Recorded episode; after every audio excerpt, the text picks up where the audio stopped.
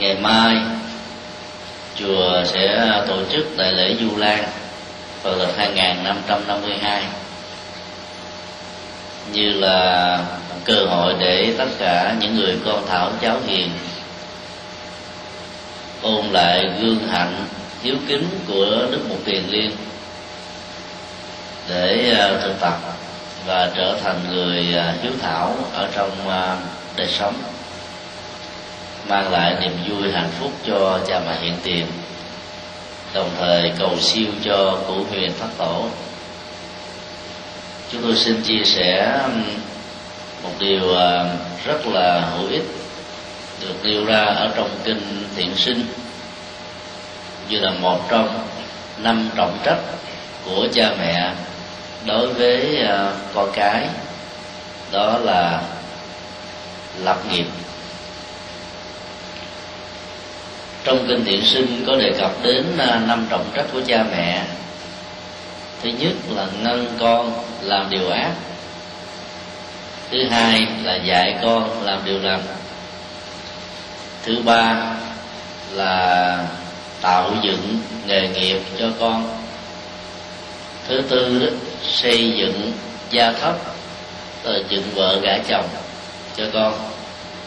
Và thứ năm đó, là trao truyền gia tài để cho con thừa tự một cách hợp pháp. Thì à, trong phần mà tạo dựng à, sự nghiệp cho con cái đó, ta thấy nó thuộc về à, cái trách nhiệm của cha mẹ. Đóng vai trò như là những người tư vấn, khuynh hướng nghề nghiệp cho con em của mình chứ không nên làm người dựng ra nghề nghiệp để cho con em mình đi theo. Tư vấn nó có giá trị là hướng dẫn. Vì à, với kinh nghiệm của những người đi trước, cha và mẹ hiểu rõ hơn về những nghề nghiệp nào có thể giúp cho con em mình thành công. Những nghề nghiệp nào làm cho con em mình có công ăn việc làm ổn định. Nhưng ta phải dừng lại ở chỗ là tư vấn nghề nghiệp thôi. Chứ đừng buộc con em của mình phải chọn những ngành nghề không phù hợp với sở trường của chúng. Mà là lúc đó, nó thuộc về cái sở thích của ta. Ở tại Việt Nam cứ sau à, những mùa thi đại học thì số lượng người học sinh và sinh viên đó, tự tử đó, cũng không phải là ít. Là bởi vì cha mẹ o ép con em của mình phải chọn cái ngành học và phải thi vào những cái môn học mà chúng không hề có sở thích hay là sở trường. Kết quả là thi rớt và cha mẹ nó không hiểu được cái nỗi đau tâm lý của những đứa con quở trách la rầy mắng nhiếc đó làm cho chúng bị rơi vào cơ thể cái chỗ là không có người hỗ trợ tinh thần. Cùng quẩn quá phải chọn lấy con đường nguyên sinh. Đó là một nỗi đau của các gia đình. Cho nên tạo dựng nghề nghiệp con con ngoài việc tư vấn đó, ta còn hỗ trợ cho con những vốn liếng để cho đứa con được thành công ở trong cuộc đời hôm nay đó thì chúng tôi xin à, chia sẻ góc độ này. Nhưng à, đặc biệt đó là lấy cái phần ứng dụng ở trong à, mười điều tâm niệm. Điều thứ năm, thứ sáu và thứ bảy, để cho thấy rằng là ngoài cái hỗ trợ cần thiết, tư vấn về nghề nghiệp cho con em, giúp vốn cho con em, để cho con em có thể tự tạo dựng sự nghiệp cho chúng theo tinh thần tự lập đó, thì bản thân của những người con thảo cháu hiền cũng phải tự trang bị cho mình các cái kiến thức về nghề nghiệp và những cái hỗ trợ tâm lý để giúp cho mình có thể thành công một cách lâu dài mà không bị rơi vào những cái tình trạng có hồng có đò có có tiền mà không có hồng. Có những cái nghề nghiệp đó, làm cho con người có thể giàu rất là nhanh. Nhưng mà tuột dốc lại nhanh hơn. Cho nên um, phải hết sức lưu ý về các phương diện đó đó. Thì việc chọn lựa nghề nghiệp không làm cho chúng ta phải nuối tiếc về sau này.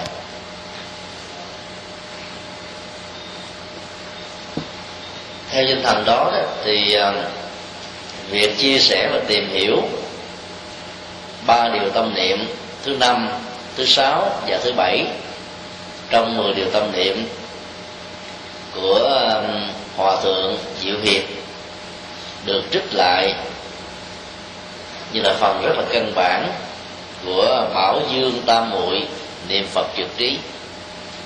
Mà ở tại việt nam đó chúng ta thường biết đến qua tên gọi tác phẩm này là luận bảo dương tam muội. Tâm niệm đó, là một tiến trình là tự ý thức để nhằm mà nâng cao cái năng lực của một cái gì đó mà sự tập trung chúng ta hướng đến một mục đích cao thượng, tốt đẹp. Học thuộc lòng đó nó chỉ là một cái cách cài đặt các dữ liệu vào trong kho tàng ký thức, ký ức của con người. Nhưng nếu ta không có quan tâm về cái điều học thuộc lòng đó đó thì giá trị của nó đó chẳng được là bao. Qua thời gian thì các dữ liệu của sự học thuộc lòng đó có thể quên mất. Và bởi vì nó không gây một cái sự chấn động tâm nào. Một cái ý niệm sâu sắc gì để mà dẫn đến cái khuynh hướng hành động ở trong cuộc sống. Trong khi đó, những điều quan trọng được chư Phật và các vị tổ sư Phật giáo đó dạy chúng ta là phải tâm tâm niệm niệm. Nghĩa là trong mọi khoảnh khắc của thời gian trôi qua đó, ta phải luôn ghi nhớ những điều này trong tâm khảm của mình, để trước nhất nó trở thành một cái phản ứng có điều kiện. Và sau đó đó, nó trở thành một cái phản ứng vô điều kiện. Con người hành giả tiếp nhận nó một cách rất là linh hoạt ở trong hoàn cảnh điều kiện nào. Con người cũng có thể ứng xử và ứng dụng nó để giúp cho mình được lợi lạc và an vui. Điều tâm niệm thứ năm, phàm khi làm việc gì, đừng mong dễ thành tựu, vì cái gì dễ thành tựu, dễ dàng dẫn đến cái tâm lý khinh thường mỗi một câu tâm niệm được tổ diệu à, diệu hiệp dạy đó, gồm có ba vế. Vế a là một cái thực tại, gắn liền với sự nỗ lực chân chính của chúng ta. Vế b đó là những cái khó khăn trở ngại thử thách có thể có, cản trở một cách trực tiếp và gián tiếp sự nỗ lực chân chính này. Và vế c đó là cách thức chúng ta tự an ủi và tâm niệm để vượt qua mỗi khi sự trục trặc có mặt ở trong ờ, những nỗ lực lập nghiệp nói chung.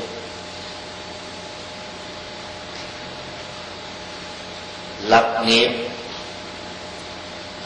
đòi hỏi đến ờ, chí nguyện, lý tưởng trên nền tảng của những cái thuộc về sở trường. Dĩ nhiên ờ, cái yếu tố đầu tiên của lập nghiệp là phải có vốn. Ở các xã hội phương tây đó từ việc vay mượn vốn đó đó là thuộc đến cái kỹ năng trình bày cái plan của mình. Có à, hữu dụng có thiết thực có hấp dẫn có thỏa mãn được các yêu cầu để các ngân hàng cho phép chúng ta vay hay không. Cho nên để xác định được điều đó, đó thì à, ta cần phải có những nhà tư vấn chuyên môn về lĩnh vực.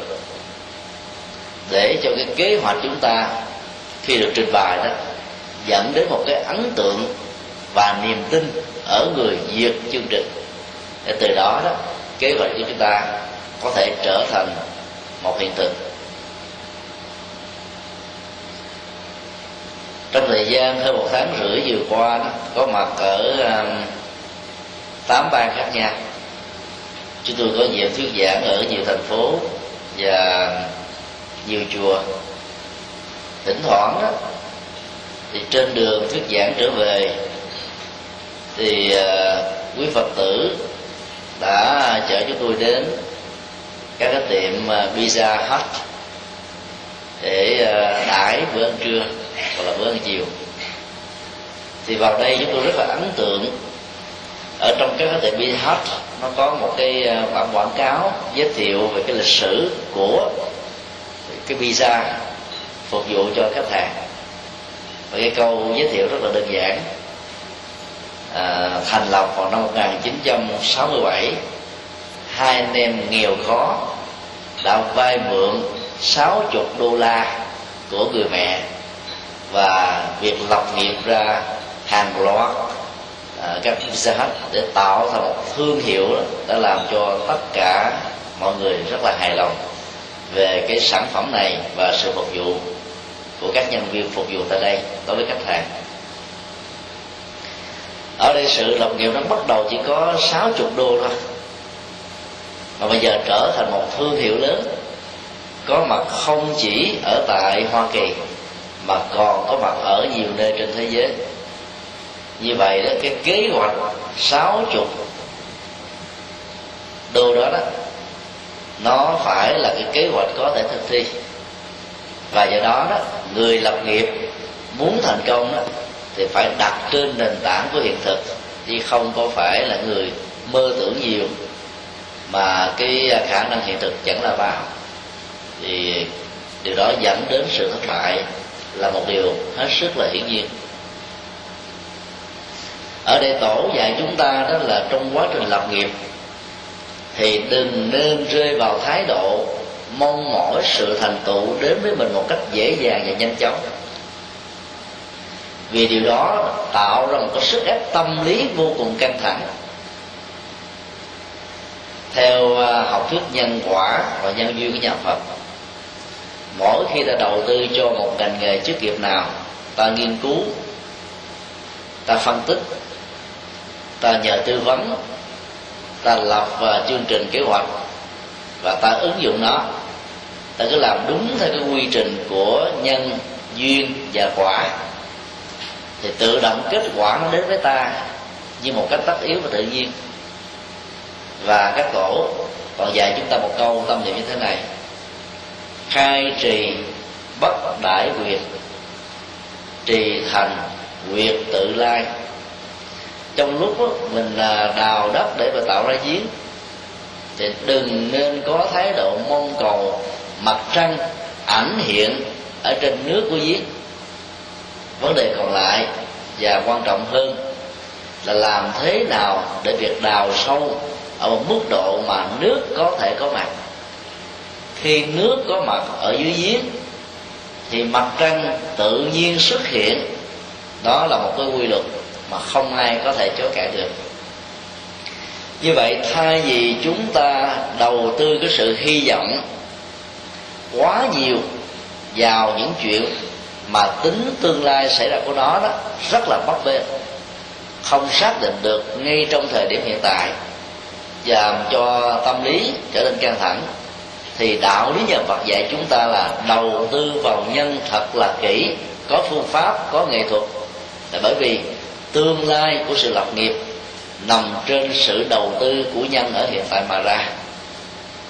Cho nên không có tương lai nào có mặt mà không đặt trên nền tảng của hiện tại.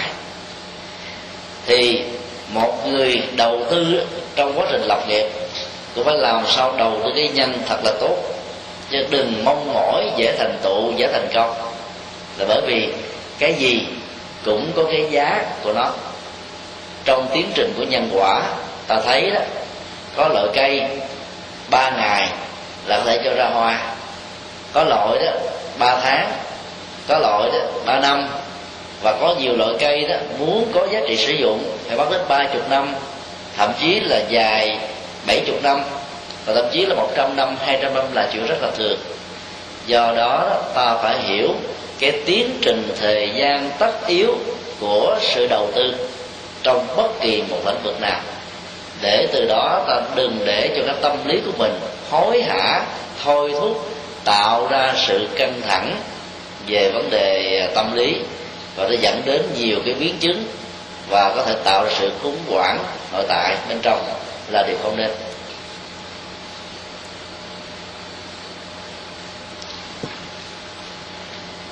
Khi tổ dạy rằng là đừng cầu mong sự thành công diễn ra một cách dễ dàng tổ có dụng ý nói với chúng ta rằng là trong cuộc đời này đó, phần thành công trong sự đầu tư đó, nó có phần ít hơn là sự thất bại. Và nhà đầu tư phải có một cái bản lĩnh là chấp nhận sự rủi ro.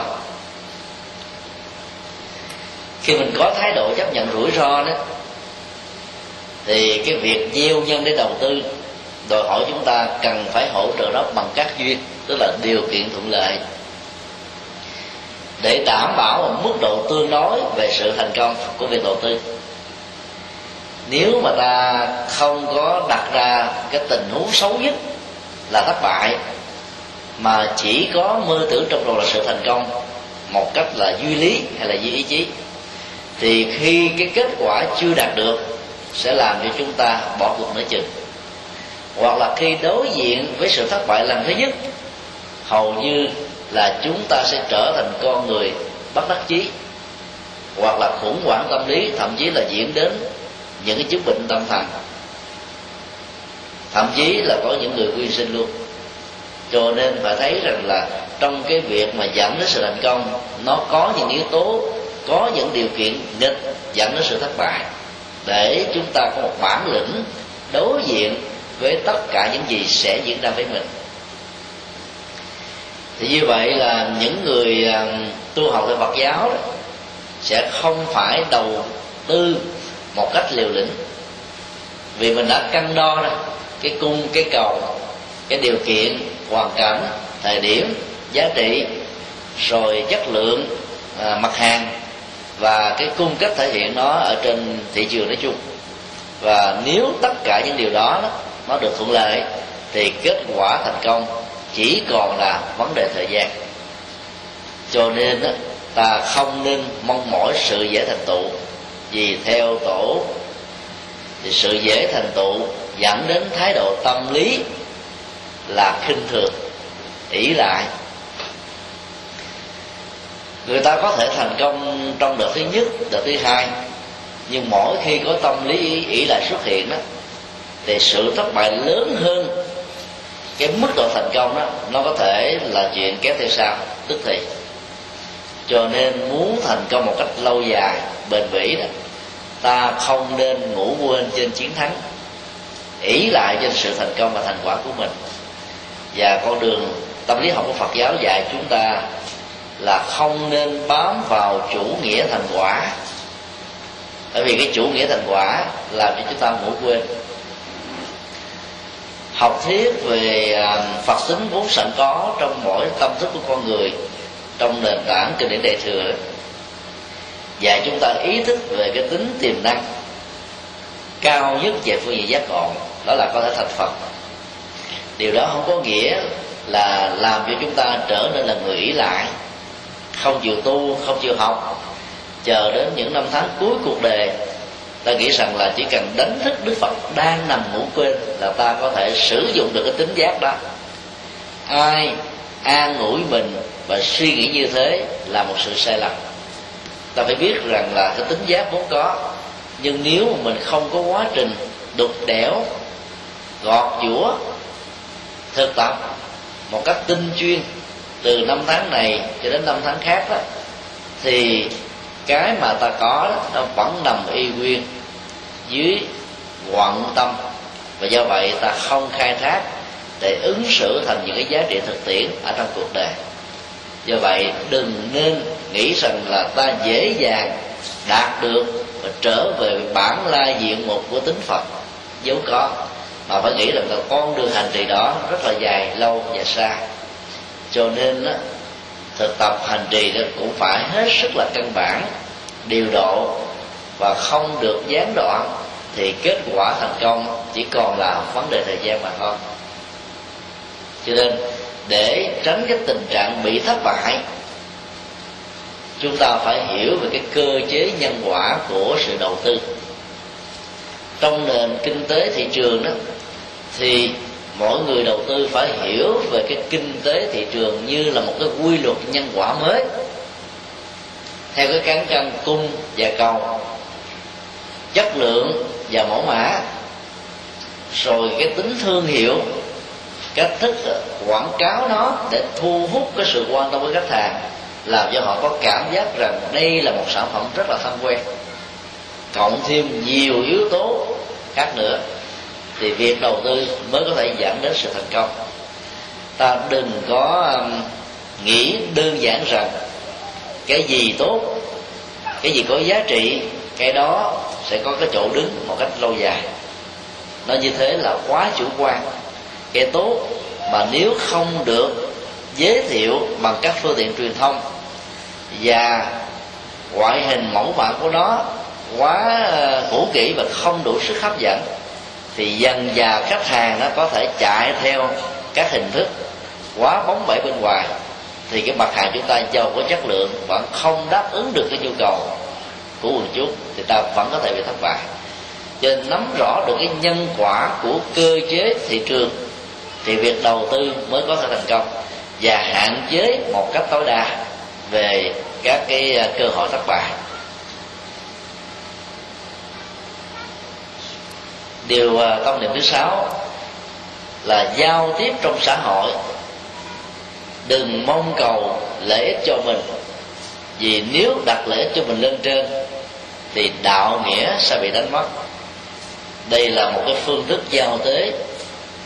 Nó đòi hỏi đến uh, sự chánh tâm chánh nghiệp chánh mệnh chánh tư duy của con người rất là nhiều. Ở đây ta thấy là trong các mối quan hệ giao tế đó, nó luôn luôn diễn ra theo hai chiều. Mình và tha nhân trong mối liên hệ và tương tác học thuyết duyên khể đó, dạy chúng ta muốn có chỗ đứng đắc nhân tâm một cách lâu dài được sự quý trọng của những đối tác đó thì cái việc giao tế không phải là quan trọng mà quan trọng đó là tính tương tác hai bên. Cái gì cũng vậy nó phải có hai chiều đối luôn thuận và nghịch. Chứ còn một bên đó, hỗ trợ viện trợ một bên tiếp nhận một cách thuần tí thì vì lâu, về dài đó, các cái mối quan hệ đó sẽ bị phá vỡ. Ngoài trừ một số tình huống ngoại lệ là người tiếp nhận viện trợ và tiếp nhận sự hỗ trợ một chiều đó, có một phước báo đặc biệt, cho nên họ vẫn có thể bình an trong cái tính thời gian của sự viện trợ này. Trong mối quan hệ giữa vợ và chồng cũng thế. Nếu như à, người vợ không hề có đi làm lệ thuộc cái kinh tế vào đồng lương của người chồng. Và nếu người chồng này là người không biết hy sinh sau một thời gian à, chu cấp lo lắng đó người chồng có cảm giác rằng là người vợ chính là gánh nặng về kinh tế của bản thân mình. Và tình yêu đó theo đó bị ảnh hưởng một cách hết sức nghiêm trọng. Cho nên đó, ta thấy là cái sự quan hệ đối lưu. Trong các mối quan hệ đó nó đòi hỏi chúng ta là đừng lấy cái lợi ích cho bản thân mình làm trọng. Bởi vì như thế đó là nó có sự tính toán. Mà mối quan hệ nào mà có sự tính toán rồi đó thì ta thấy rằng là nó không có tuổi thọ không có đường bền trong một thời gian nào đó làm cho người khác nó chán ngấy. Và kết quả là đó, ta trở thành một người rất là đơn độc hoặc là tự mình cô lập mình ở trong mối quan hệ xã hội nói chung. Do đó về phương diện um, thuận duyên đó cố gắng làm sao tạo ra sự đối lưu. Có những cái đó ta tiếp nhận sự hỗ trợ của người. Có những cái đó ta phải hỗ trợ và giúp cho người tiếp nhận từ những gì chúng ta đóng góp. Có qua có lại chỉ còn á chỉ có một chiều không sẽ không thành công trong cái mối quan hệ xã hội thì vấn đề lợi tha nhân đó là mối quan tâm hàng đầu của những người tu hạnh bồ tát. Đối với các vị tu tập bồ tát tại gia đó, thì hạnh bồ tát bao gồm bốn yếu tố. Thứ nhất là bố thí, thứ hai đó là ái ngữ, thứ ba đó là lễ hành, thứ tư là độc sự. Bố thí là một nhịp cầu thiết lập có tình thân thương giữa ta và người. Trên nền tảng là hiểu rõ cái vô ngã sở hữu, tất cả các cái sở hữu vật chất mà mình có được, không ở với mình một cách lâu dài và vĩnh viễn. Nó như là những công cụ để phục vụ cho chúng ta đạt được hạnh phúc ở trong một điều kiện nhất định nào đó. Rồi, đến cái tuổi vô thường đó ta phải vẫy tay chào và để chúng lại với cuộc đời cho nên đó, hiểu được cái tinh thần vô ngã đó thì con người dễ dàng buông xả các sâu tài sản bằng các nghĩa cử cao thượng như là tham gia các hoạt động từ thiện giúp người cô đơn già rồi trẻ em mồ côi và những cái hoàn cảnh cơ nhở bất hạnh ở trong cuộc đời. Hay là các tình trạng thiên tai quả tai không tai thủy tai nạn tai để giúp cho các nạn nhân vượt qua được cái cơn khốn khó và họ đã rất là khó khăn mới có thể vượt qua được. Thì như vậy là cái nhiệm cầu của sự bố thí đó ngoài cái việc mà gieo trồng hạt giống từ bi, nó còn là một cái nghệ thuật để giúp cho ta thực tập được cái hạnh vô ngã và buông xả những thứ không cần chấp trước, không cần lưu luyến ở trong cuộc đời. Và giá trị xã hội, đạo đức của hành động đó rất là cao. Ai thực tập được điều này đó sẽ mang lại sự lợi ích cho người. Điều thứ hai đó là trong quan hệ giao tế đó, thì ngôn ngữ nó chính là một phương tiện truyền thông. Con người có phước báo hơn tất cả các chủng loại động vật. Ở chỗ đó là sử dụng được nghệ thuật truyền thông ở mức độ cao nhất. Trên hai trăm quốc gia có mặt trên hành tinh này, ta có trên một ngàn ngôn ngữ, có dân phạm, có chữ viết và do đó đó sử dụng dân phạm chữ viết của từng phương ngữ trong các dân tộc trên thế giới đó, vẫn có thể giúp cho chúng ta hiểu rõ được ý tưởng của người phát ngôn nằm ở chỗ nào động cơ thái độ mục đích và dẫn đến cái thái độ phản ứng tâm lý đón nhận của những người tiếp nhận những hành động này. Do đó là con người nếu muốn luyện khả năng truyền thông bằng ái ngữ nghĩa là lời từ bi, lời cảm thông, lời đoàn kết, lời chân lý, lời có giá trị và lời có văn hóa thì chắc chắn rằng là cái người tiếp xúc với chúng ta đó có cảm giác rất là thoải mái, nhẹ nhàng, thư thái và bình an. Và ai ứng xử được lời ấy nghĩ, ai ngữ đó, thì người đó đó là không quan tâm về cái sự lễ minh mà hướng cái mục đích lệ người làm trọng khi mà mình ứng xử truyền thông trong ngôn ngữ, hay là trong văn tự, văn chương, bằng những lời lẽ ái ngữ đó, thì người ta rất là quý trọng mình. Có thể có nhiều người do thành kiến, do cố chấp, do hiểu lầm, không thích chúng ta, nhưng không có lý do gì để họ khinh thường chúng ta được. Vì chúng ta là một người sử dụng các cái ngôn ngữ và các kỹ năng truyền thông rất là lịch sự và phát xuất từ cái tâm, chứ không phải phát xuất từ cái phương tiện ngoại giao.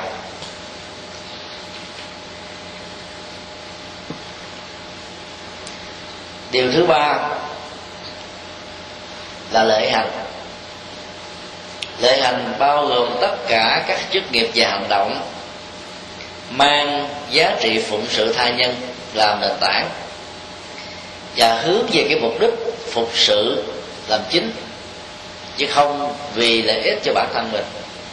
Thì các cái hành động lễ hành như thế đó sẽ mang lại niềm vui, thiết lập tình thân, tình thương và giúp cho chúng ta có được phương tiện để hướng dẫn những người khác đạo vào trong đạo Phật rất là dễ dàng. Kỹ năng thứ tư đó là đồng sự.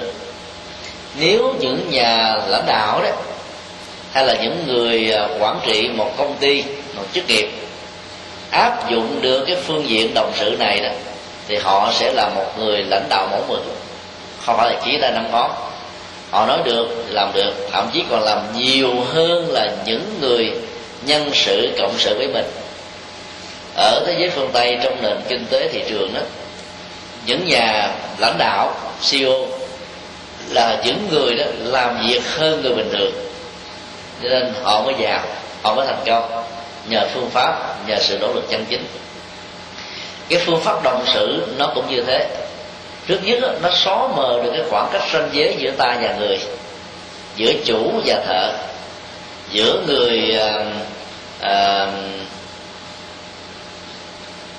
nắm lấy cái quyền quyền bính ở trong một cái tổ chức và những người hợp tác trực tiếp với họ. Khi mà cái ranh giới giữa chủ và thợ được xóa mờ rồi đó thì những cộng sự của chúng ta sẽ ứng xử chúng ta như là những người thân ruột thật nhất nhờ đó đó, không có những cái tâm lý trắc trở, hay là những cái ờ, tình trạng là không trung thành. Là bởi vì họ nhận rất rõ được cái tính cách đồng sự của người chủ này là mang lại lợi ích cho chính bản thân họ. Từ đó đó, sự hợp tác và đảm bảo cái quyền lợi cho chủ nhân của mình, hay là đối tác của mình, đạt được ở mức độ khá cao như vậy, khi chúng ta bỏ được cái yếu tố lấy mình làm nền tảng để được lợi lạc, mà hướng về tha nhân trong các ờ, mối liên hệ đó, thì rõ ràng ta sẽ thiết lập được tình thân với những người làm việc với chúng ta. Tổ dạy, bởi vì nếu mình lấy cái lệ mình làm trọng tâm đó, thì mất đạo nghĩa sẽ có mặt. Người lấy mình làm chính sẽ trở thành lệ. Cái chuột xoay trở thành hệ quy chiếu trở thành bản lề của các mối quan hệ thì lúc đó cái ta đó của mình đó, nó trương sình lên giãn nở lây lan mở rộng. Mà sự hiện hữu của cái ta có mặt ở chỗ nào?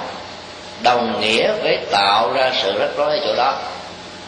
Người thông minh tài giỏi nhiều chừng nào mà nếu cái tôi đó của người đó to tướng đó thì không thể nào giao lưu tiếp xúc được với ai một cách lâu dài và bền bỉ nếu có chân thì cũng chỉ tạm thời. Và do đó đó, cái tôi đó chính là kẻ thù của sự tiến bộ. Cái tôi đó là kẻ thù của các mối quan hệ. Và cái tôi đó là một cái vật hủy hoại tất cả những cái giá trị lợi ích của tha nhân nói chung. Thì người tu tập theo Phật giáo và phương diện tâm lý học là làm thế nào để giải phóng cái tôi của mình ở một mức độ khá tốt. Để từ đó đó ta có thể giao lưu tiếp xúc với mọi thành phần trong xã hội khác nhau. Nhà lãnh đạo Phật giáo là một người rất là giản dị và bình dân. Nhưng không vì thế mà cái nhân cách nhân phẩm của họ nó bị đánh mất đi ở trong các mối quan hệ. Càng hạ mình xuống chừng nào, bình dị chừng nào, thì cái giá trị và nhân phẩm của chúng ta được đề cao chừng đó. Càng hạ cái yêu cầu, cái nhu cầu, lệ lạc bản thân mình xuống chừng nào, thì cái giá trị phụng sự xã hội sẽ được nâng cao lên chừng đó. Đó là cái điều mà ta học được từ tâm niệm thứ sáu này. Trong phật giáo đại thừa có một số vị bồ tát mà tên gọi của các ngài là những hạnh nguyện mà ta cần học hỏi và tham khảo. Ví dụ, vị bồ tát tên trì địa làm cho chúng ta hiểu rằng cái hành động, cái hành vi của các ngài là bảo vệ trái đất và hành tinh này.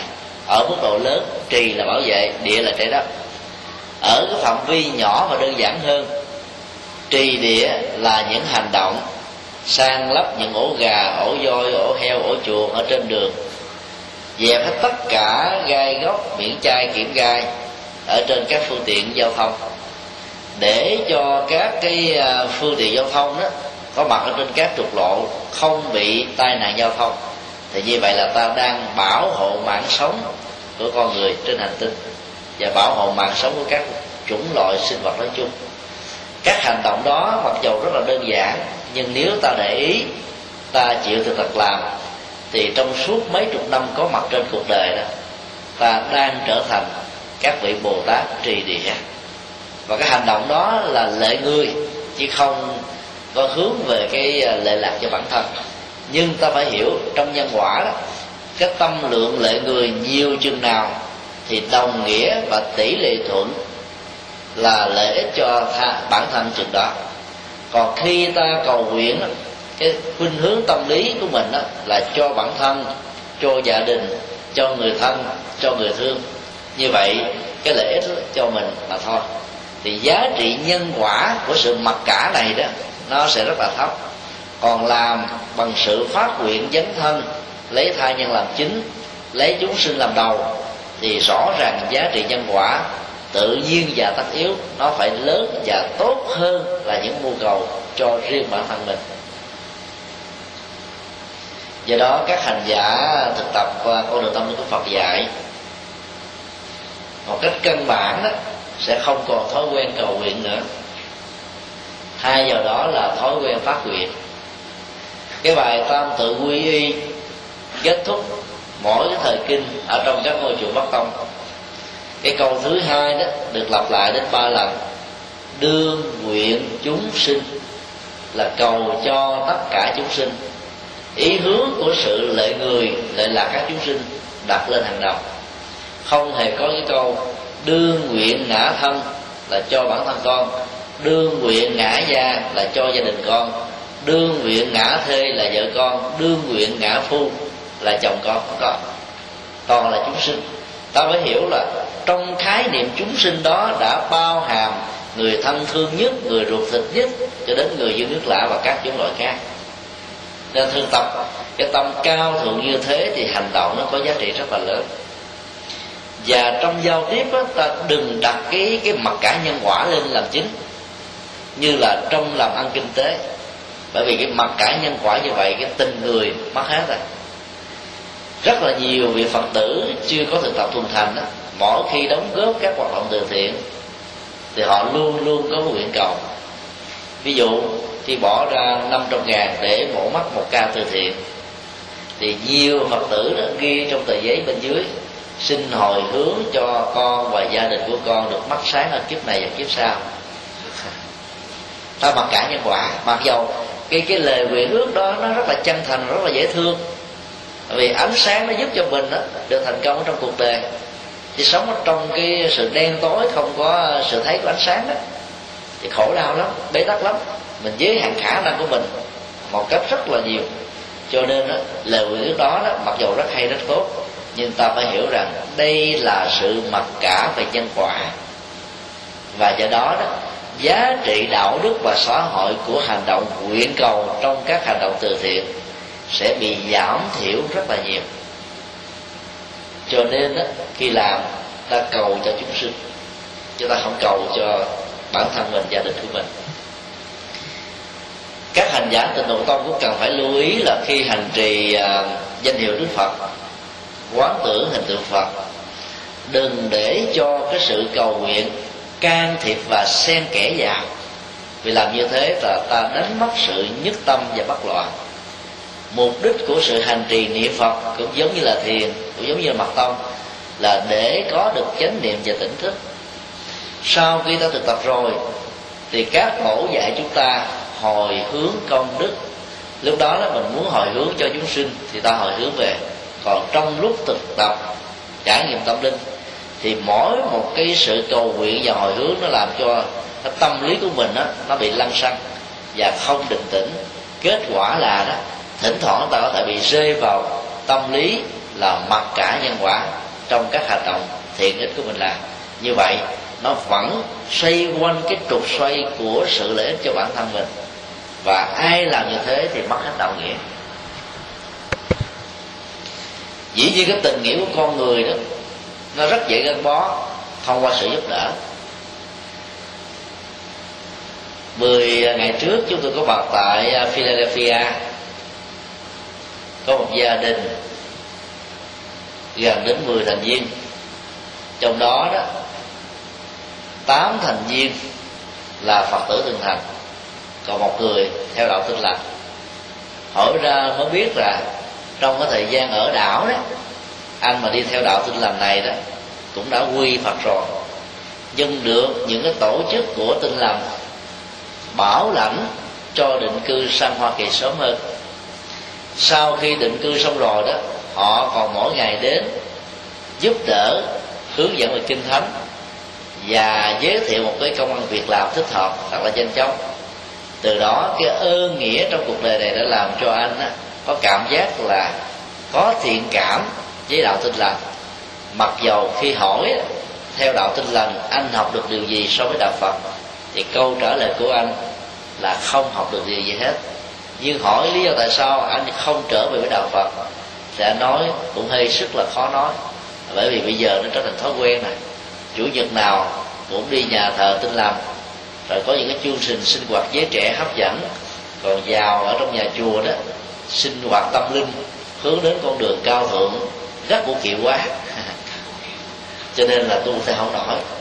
Và từ đó đó, cái ân nghĩa trong cuộc đời đó, đã làm cho anh này bị cảm phục. Mặc dầu cái nhận thức của anh rất rõ, giá trị triết lý của đạo phật về phương diện ứng dụng và trì, vượt trội hơn rất nhiều so với các tôn giáo khác cho nên nó ta thấy khi mình làm cái gì mà nó có tính cách là vô vụ lệ đó, thì mối quan hệ tình người sẽ thiết chặt. Ở đây ta thấy các nhà truyền giáo tin lành đó luôn sử dụng cái công thức theo đạo có gạo mà ăn, hỗ trợ cho người một cách có điều kiện để người ta trở về với đạo của mình. Ấy thế mà rất nhiều người vẫn không nhận ra được cái chiêu thức tâm lý này mà nghĩ rằng đó là một sự giúp đỡ vô điều kiện. Từ đó ơn nghĩa đã làm cho họ mặc dầu thấy tôn giáo đó không có gì hay để học nhưng không dám từ bỏ sợ bị tội khi mình hiểu ra được rằng là cái sự giúp đỡ đó đó nó có tính điều kiện hay là vô điều kiện đi nữa. Mà cái con đường tâm linh theo phật á, cao siêu hơn thì cái việc từ bỏ tôn giáo giúp đỡ mình không có gì là tội cả việc đền ơn đáp nghĩa được thể hiện bằng nhiều cách khác nhau. Không nhất thiết là phải đền trả ngay đối tượng tạo ra ơn ích cho bản thân mình. Ta có thể đền trả lại cho cuộc đời, cho xã hội, cho cộng đồng. Miễn là thông qua sự đền trả đó, ta làm được những nghĩa cử cao thượng để giúp cho những người đáng giúp, cũng giống như trong lúc ta hoạn nạn, người khác đã giúp cho ta vượt qua đường trong gai. Như vậy, ơn nghĩa đáp đền đó phải được hiểu ở mức độ rộng hơn, chứ không khéo đó. Vì cái tính cách tha nhân lễ cho bản thân mình, rồi mình đánh bỏ luôn cái tuệ giác hay là cái giá trị tâm linh rất là là là có ý nghĩa cho đời sống hành trì của ta là một tổn thất rất là lớn mà ta không thể nào không suy nghĩ một cách tường tận. Điều tâm niệm ờ, thứ bảy, tổ di hiệp dạy rằng là đối với người đó thì ta đừng mong là mọi người sẽ thuận theo ý mình. Vì cái tình cảnh thuận theo ý mình nhiều quá sẽ dẫn đến thái độ kiêu căng. Ai cũng thích đó, người ta đến với mình nói bằng những cái lời tăng bốc khen ngợi hơn là phê bình và chỉ trích. Cái tôi của con người dễ dàng bị thương tổn bởi những gì được đánh giá góp ý khác với cái khuynh hướng của cái toàn.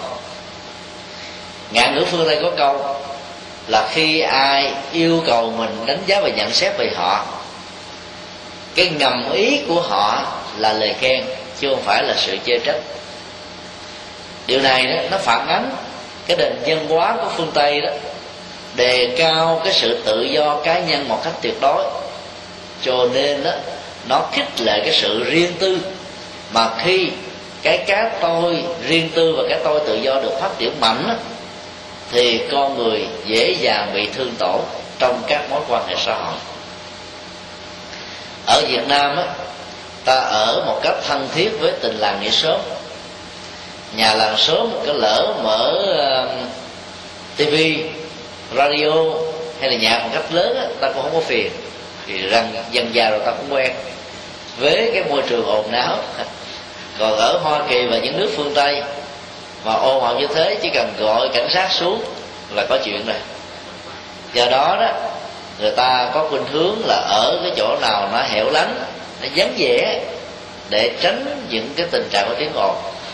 Khi ở trong môi trường thuận như vậy, có rất nhiều người nghĩ rằng là mình được tự do tuyệt đối rồi. Nhưng thật ra, đó là cái tự do trong môi trường thuận thôi còn tự do ở trong nghịch cảnh mới chính là tự do thật sự. Bởi vì cái tôi trong thuận nó không bị thách đố, không bị đụng chạm, không bị thương tổn. Làm cho ta có cảm giác rằng mình đang sống ở trong môi trường bình yên. Vì mỗi khi người hoa kỳ và nhiều công dân của những quốc gia tiên tiến đi hành hương hay là du lịch ở những nước nghèo, khí hậu, thời tiết rồi à, thực phẩm, môi trường ô nhiễm, tiếng ồn ào làm cho họ bị khổ và dễ bị bệnh tật lắm. Cái kháng thể của những người sống ở quốc gia tiên tiến nó yếu hơn rất nhiều lần so với những người ở những quốc gia chậm tiến bộ.